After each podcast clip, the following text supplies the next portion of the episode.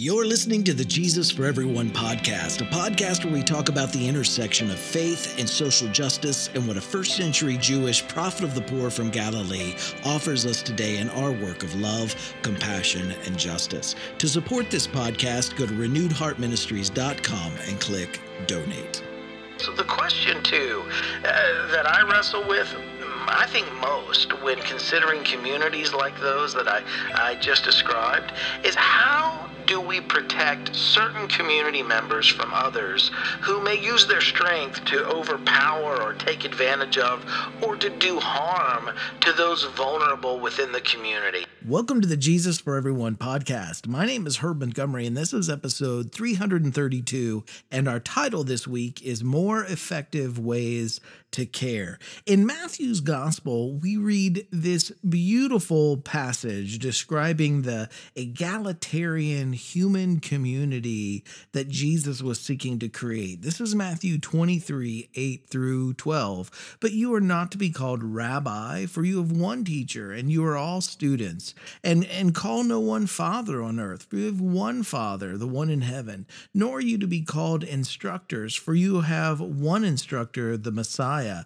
The greatest among you will be your servant, and all who exalt themselves will be humbled, and all who humble themselves will be exalted. Humility is a, a characteristic of Jesus's vision of, of human community and, and God's just future that, that still resonates with me deeply. It's also a trait still mostly ignored in many sectors of organized Christianity. What does it mean to live a life devoid of any attempt to exalt oneself above others. And this passage is quite possibly the most anti authoritarian passage in the gospel stories, second only to an earlier passage in Matthew 20, 25 through 26, uh, that reads But Jesus called them to him and said, You know that the rulers of the Gentiles lord it over them, and their great ones are tyrants over them.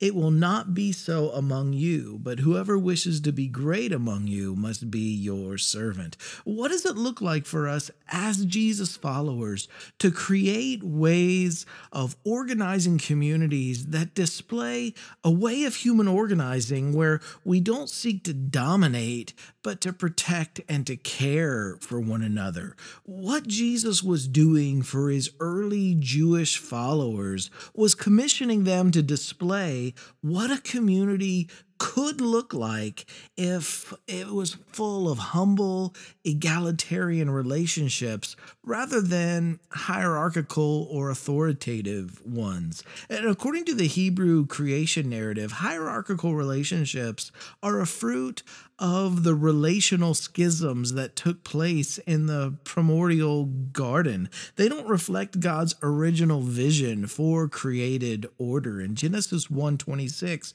although we're to steward the ecology of our world as our home, the authority that's mentioned there was not to be over others. The narrative that follows Genesis 126 hints at, at humans' inability to exercise authority over one another without doing harm. And I think Jesus' early followers tried to get their heads around this and experimented with the, the practice of humility, though they, they were still working within the limits of their own time and space and, and cultural constructs. One example example, Paul describes how the church that met in Corinth functioned. In 1 Corinthians 14 16, we read, When you come together, each of you has a hymn or a word of instruction, a revelation, a tongue, or an interpretation. The gatherings of, of Christians in Corinth, they don't seem to be gatherings where most members sat passively silent under the authority of the same person teaching every week. And I wonder still how patriarchal uh, these early gatherings were, but regardless, these were communities that embraced uh, the anti authoritarian elements that we encountered in Matthew's passage just a moment ago, each one possessing a gift to share that would contribute to and build up the health of the community. This is very different from how a lot of uh, church gatherings function today. Today, uh, gatherings are characterized much more by, by most attendees passive spectatorship at a, a service or a program.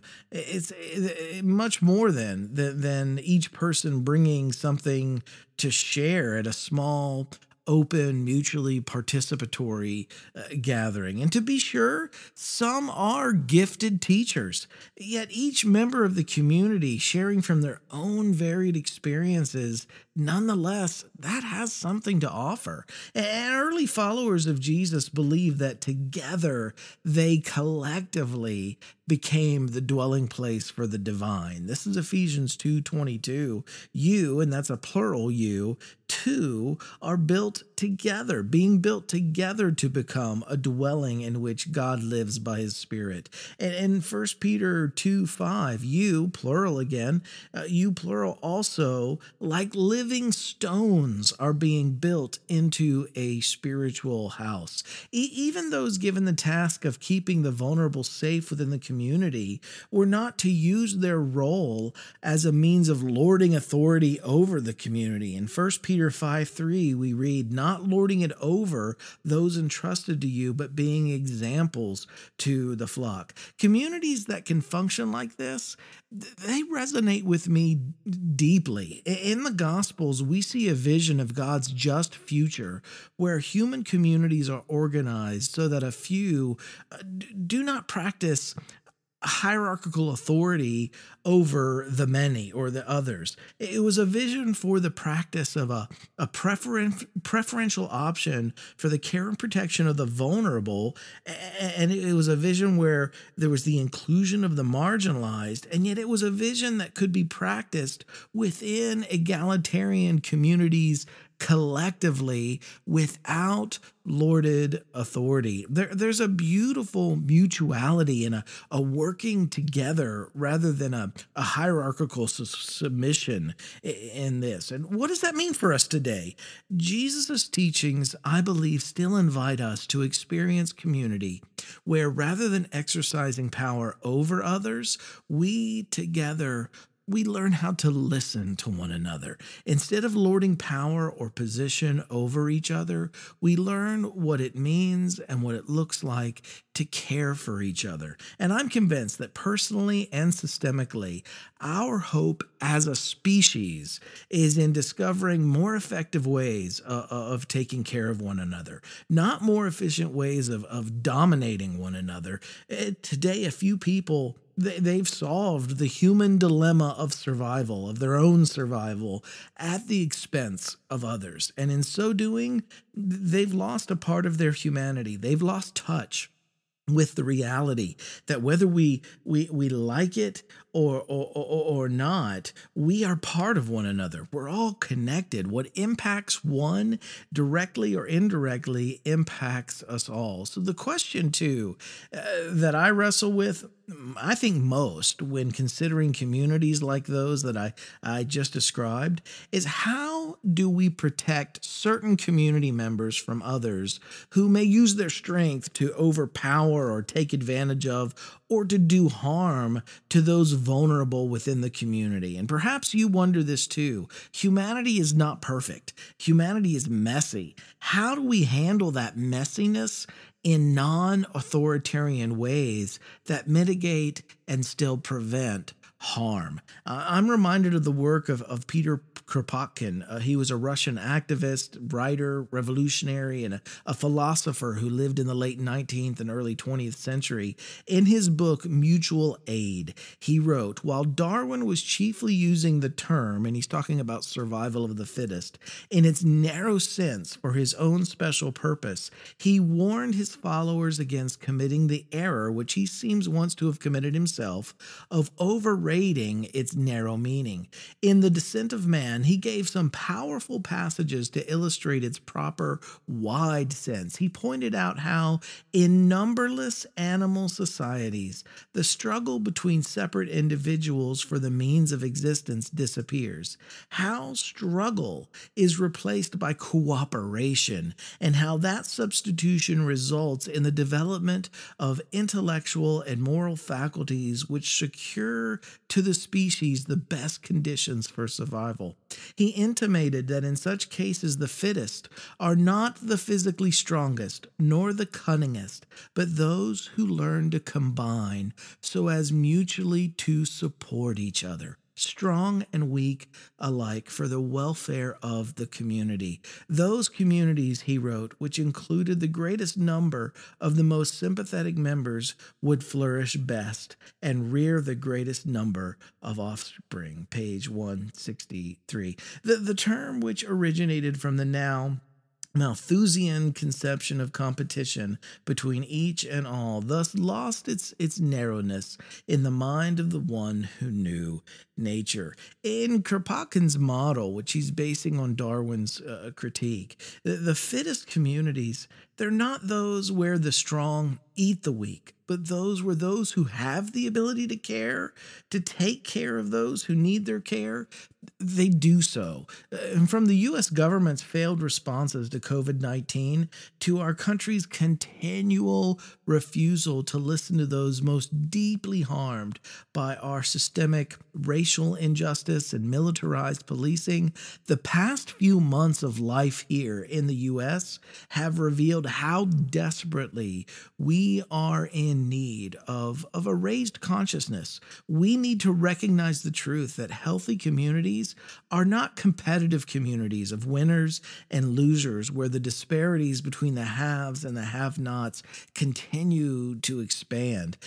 Instead, they are communities of care and cooperation where we've learned how to ensure that, that those that are presently made least they become centered and cared for and prioritized. As as the as Matthew's gospel reminds us, this is Matthew 25, 40 through 45. The king will reply, Truly I tell you, whatever you did for one of the least of these brothers and sisters of mine, you did it for me. He will reply, Truly I tell you, whatever you did not do for one of the least of these, you did not do it for me. I long for the day when we don't treat others with dignity and care and respect because we see Jesus in them necessarily, although that, that would be a good start.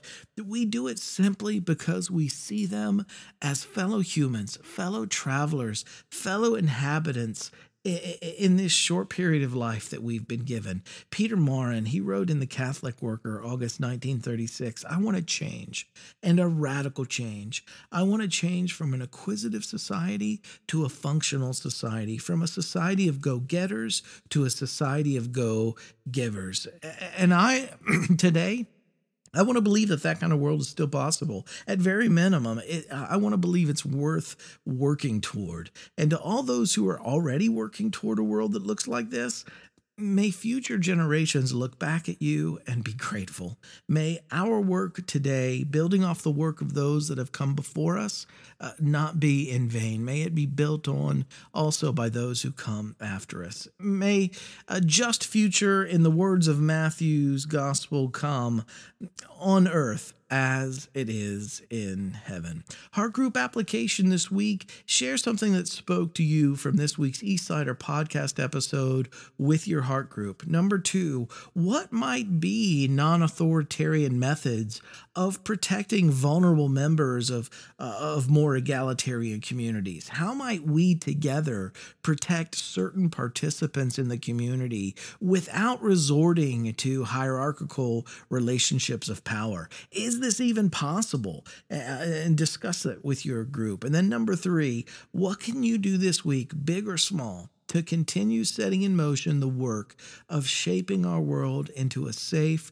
compassionate, just home for everyone. Discuss that with your group and then pick something from the discussion to put into practice this upcoming week. Thanks for checking in with us today. Wherever you are, right where you are, keep living in love, choosing compassion, taking action, and working towards justice. I love each one of you dearly. I'll see you next week.